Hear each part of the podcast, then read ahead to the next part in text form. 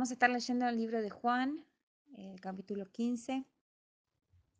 Eh, si pueden leerlo antes o durante o después, que el Señor eh, pueda también hablarles de manera particular con respecto a este, este capítulo de la Biblia. Hemos elegido el libro de Juan porque es el que quizás relata de una manera más en detalle lo que fueron las últimas, las últimas horas de la vida de Jesús y el, momento de su resurrección y cómo fue todo el, el evento histórico. Así que es un libro hermoso, con abundantes riquezas espirituales para nuestras vidas, así que vamos a tomar provecho de esto en esta semana de Pascua, en esta semana en donde recordamos a Jesús y recordamos su resurrección, que es tan importante para nuestra salvación. Resurrección sin la cual nada de todo lo que hacemos tendría sentido. Así que, bueno, el capítulo 15 del libro de Juan es hermoso, habla sobre dos temas fundamentales. El primero es un discurso de Jesús, donde él hace alusión a, a que él es la vid verdadera. Y de ahí desprende la lógica de que su padre es el labrador, el que trabaja la vid, el que está a cargo de la vid, y después de los pámpanos, que somos nosotros, el fruto de esa vid. Y más adelante, el final del capítulo, él habla ahí sobre la persecución que tienen eventualmente las personas que han salido de él, que siguen sus pasos, que siguen su ejemplo. Habla sobre el rechazo que tuvo él y el rechazo que pueden llegar a tener las personas que siguen la fe de Cristo. Es muy interesante poder leerlo y ver lo que él piensa sobre esto, ¿no? A veces pensamos que ser cristiano nos va a dar la aceptación de todo el mundo. Y es lindo saber que los que estábamos equivocados éramos nosotros, porque el Señor eh, desde Juan ya nos está avisando que probablemente así como a él lo rechazaron, a nosotros también nos rechazan por tener una, una, un punto de vista sobre la vida, sobre la fe, los valores, la esperanza diferente. Y así como Jesús no se los cayó, Él nos insta a que nosotros tampoco callemos nuestros valores, a, tampoco callemos nuestra fe, tampoco callemos lo que creemos. Así que es, e, es muy interesante el capítulo 15. Me voy a detener en la primera parte del capítulo y no en todos los versículos, así pueden leerlos ustedes en sus casas, pero sí quiero leer los últimos, bueno, en el medio. Dice el versículo 10, si mandami mis mandamientos, permanecerán en mi amor, así como yo he guardado los mandamientos de mi Padre y permanezco en su amor. Estas cosas les he hablado para que mi gozo esté en vosotros y vuestro gozo sea cumplido. Este es mi mandamiento, que se amen unos a otros como yo los he amado. Nadie tiene mayor amor que este, que uno ponga su vida por sus amigos. Ustedes son mis amigos si hacen lo que yo les mando.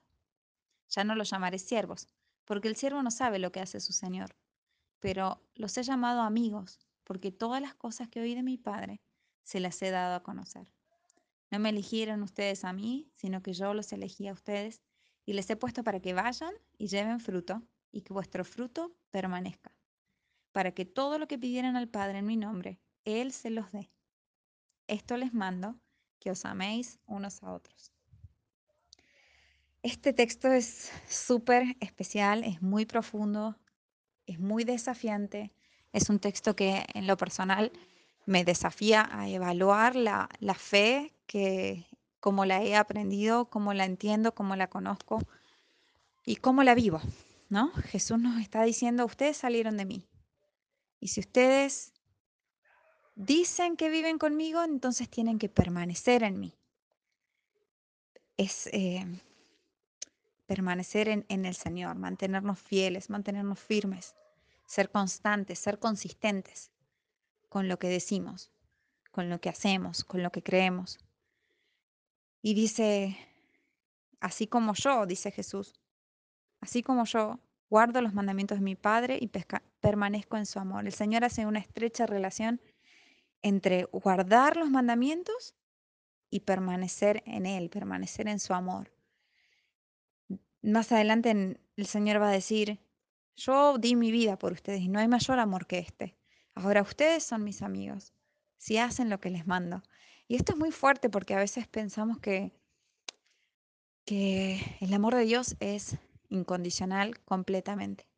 Y lo es, Él nos ama incondicionalmente. Sin embargo, su incondicionalidad tiene unos márgenes.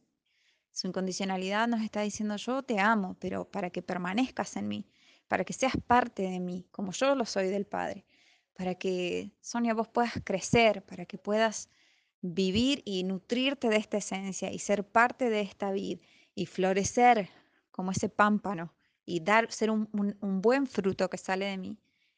Lo que yo necesito es que cumplas los mandamientos, es que sigas los mandamientos. Dice, ustedes son mis amigos, si hacen lo que yo les mando. Y yo una vez estaba meditando sobre esto y de hecho lo pienso cada vez que, cada vez que me acerco al Señor, en, obediencia a Él, porque tenemos muchas maneras de verlo. Y cuando lo entendemos como Él es nuestro Rey, como que Él es nuestro Señor, esto de obedecer sus mandamientos de pronto se torna transparente, pero cuando nos lo presenta como un amigo, como que Él es nuestro amigo solo si hacemos, cumplimos sus mandamientos, ahí es donde se nos queman los libros, porque pensamos que con los amigos podemos hacer cualquier cosa. Pero lo cierto es que si yo tengo un amigo al que sé que el maní le hace mal, y de pronto le llevo una torta de maní, soy el peor de los amigos. Realmente no puedo considerarme amigo.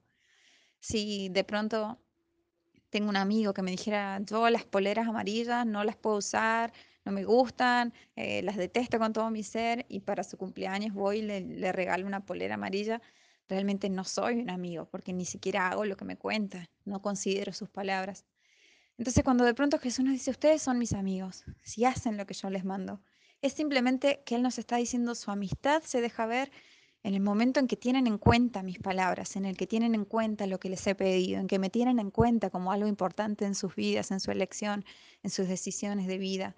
Y es lindo saber, porque Jesús nos dice, nadie tiene mayor amor que este. Él nos está diciendo, si buscas un amigo de verdad, en mí lo vas a encontrar. Y después nos da el siguiente desafío.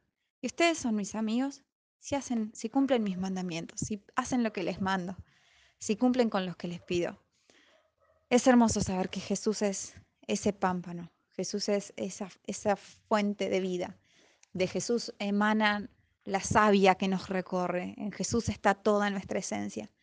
Y es muy alentador saberlo y es muy alentador saber que en el Señor podemos permanecer. Y lo más lindo es que después dice dar fruto. El, el fruto alimenta a otros. El fruto sacia. El, el fruto que podamos hacer es de bendición para el que lo come. La bendición traspasa mi propia vida. No soy solamente llena, sino que cuando cumplo sus mandamientos, de pronto lo que sale de mí es de bendición para otros, es de bendición para mi familia, para mi hogar, para mi entorno. Es muy lindo. Espero que el Señor me ayude, nos ayude a poder evaluar si realmente somos sus amigos de palabra o de hechos. Si realmente estamos, estoy caminando de una manera que Él está agradando, si Él me está viendo y, está viendo de mí que estoy intentando cumplir sus mandatos. Yo quiero permanecer en Él y realmente espero que esta semana el Señor me encuentre buscando obedecerle al 100%. Que el Señor los bendiga.